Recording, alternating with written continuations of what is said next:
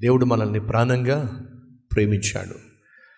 ఒక షాపును దోచుకోకుండా ఆ వ్యక్తి ఏ విధంగా కాపాడాడో అంతకంటే విలువైన జీవితాలు మనవి. అంతకంటే విలువైన ఆత్మలు మనవి. మనల్ని ప్రాణంగా ప్రేమించిన ప్రభు నీ కొరకు నా కొరకు తన ప్రాణాన్నే దారవోశాడు. ఒక్కసారి వెనక్కి చూద్దాం. ఒక్కసారి సిలువలో యేసుక్రీస్తును చేసిన త్యాగాన్ని జ్ఞాపకం పెట్టుకుందాం. ఇరవై నాలుగో వచనంలో ప్రభు అదే సెలవిచ్చాడు. ఏమని? దీనిని మీరు చేయున్నప్పుడల్లా నన్ను జ్ఞాపకం చేసుకోండి. ఏమిటి ఆ జ్ఞాపకం? నేను మిమ్మల్ని ప్రాణంగా ప్రేమించాను. నా ప్రాణం కంటే మిమ్మల్ని ఎక్కువగా భావించాను. నన్ను నేను సిలువకు అప్పగించుకున్నాను కానీ మిమ్మల్ని మాత్రం మరణానికి అప్పగించలేదు. నన్ను జ్ఞాపకం చేసుకోండి. రెండోదిగా ఇరవై ఎనిమిదో వచ్చిన కాబట్టి ప్రతి మనుష్యుడు తన్ను తాను పరీక్షించుకొనవలెను. వెనక్కి చూడండి రెండు వేల సంవత్సరాల వెనక్కి చూడండి. ఆయన నీ కొరకు నా కొరకు ప్రాణం పెట్టాడు. జ్ఞాపకం చేసుకుందాం. ఇప్పుడు మిమ్మును మీరు చూసుకోండి. ప్రభు బలలో పాల్పంచుకుంటున్నప్పుడు మనం చేయాల్సిందేంటో తెలుసా? మన హృదయాలను మనం పరీక్షించుకోవాలి. ఇంతగా ప్రాణం పెట్టిన దేవుణ్ణి కలిగి ఉన్న మనం ఆయన ఆశించింది ఏమిటి మీ దేహము నా ఆలయము. ఈ దేహాన్ని మీరు మలినం చేసుకోకండి. మిమ్మల్ని నేను వెలబెట్టి కొనుక్కున్నాను. మీరు నా సొత్తు. కాబట్టి ఈ దేహాన్ని పాడు చేసుకోకండి. ప్రభు బలలో పాలు పంచుకుంటున్న మనం మనల్ని మనం పరీక్షించుకోవాలి పరిశీలించుకోవాలి. ఎవడైనాను యేసుక్రీస్తు నందు ఉన్న ఎడల వాడు నూతన సృష్టి. మనం నూతన పరచబడ్డాం ఆ తర్వాత జీవితం నుంచి విడిపించబడ్డాం. అల్పకాల పాప భోగాలలో నుంచి దేవుడు మనల్ని తప్పించాడు. మనల్ని నూతన పరిచాడు నూతన వ్యక్తులుగా మార్చాడు. తన రక్తములో కడిగాడు శుద్ధీకరించాడు. అంతేకాకుండా హిమము కంటే తెల్లగా మన హృదయాలను ఆయన మార్చేశాడు. ఆయన కోరిందల్లా ఒకటే మరలా మీరు పాపము జోలికి వెళ్ళద్దు.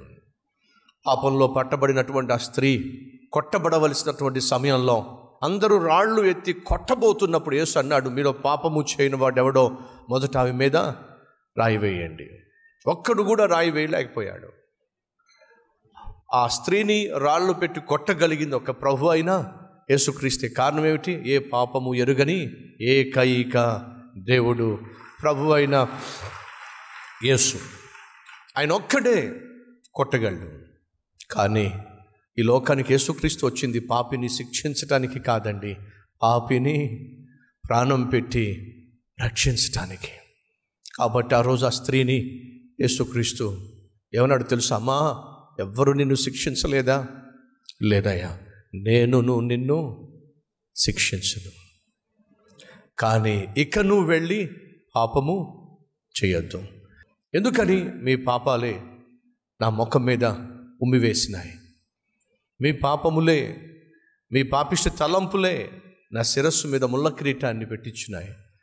మీ పాపిష్టి చేతలే చేష్టలే నా చేతులకు మేకులు కొట్టినాయి. మీ పాపిష్టి నడక నా పాదములకు శిలలు కొట్టినాయి. మీ పాపిష్టి పడక నా శరీరాన్ని దున్నివేసింది. శిలువలో నేను మరణించాను అంటే మీరు పాపంలో చచ్చిపోయారు కాబట్టి మిమ్మల్ని బ్రతికించటానికి నా నన్ను నేను అప్పగించుకోవాల్సి వచ్చింది. అర్థం చేసుకోండి. మీరు చేసే పాపిష్టి పనుల వల్ల నేను ప్రాణము పోగొట్టుకోవాల్సి వచ్చింది శిక్ష భరించవలసి వచ్చింది.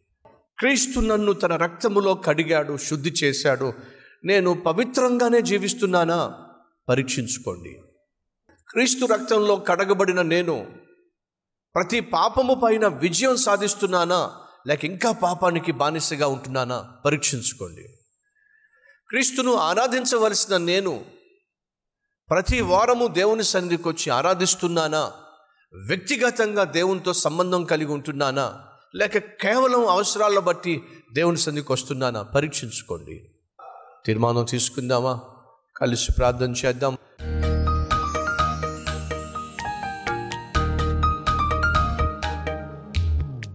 ప్రభా నన్ను క్షమించు. నువ్వు నన్ను ఎంతో ప్రేమించావు. నా మీద శిక్ష పడకూడదని చెప్పి నువ్వు శిక్ష భరించావు. నా కొరకే నీ శరీరము నలగగొట్టబడింది. నిన్ను మేము ద్వేషించిన పాపిష్టి పనులు చేసి ఏడిపించిన చీ అన్నా మమ్మల్ని విడిచిపెట్టకుండా మమ్మల్ని హత్తుకొన్నావు. దానికి ప్రతిఫలంగా ప్రాణాన్ని పోగొట్టుకున్నావు. ఇంతగా ప్రేమించిన నిన్ను బాధ పెడితే మాకేమొస్తుంది నాయన?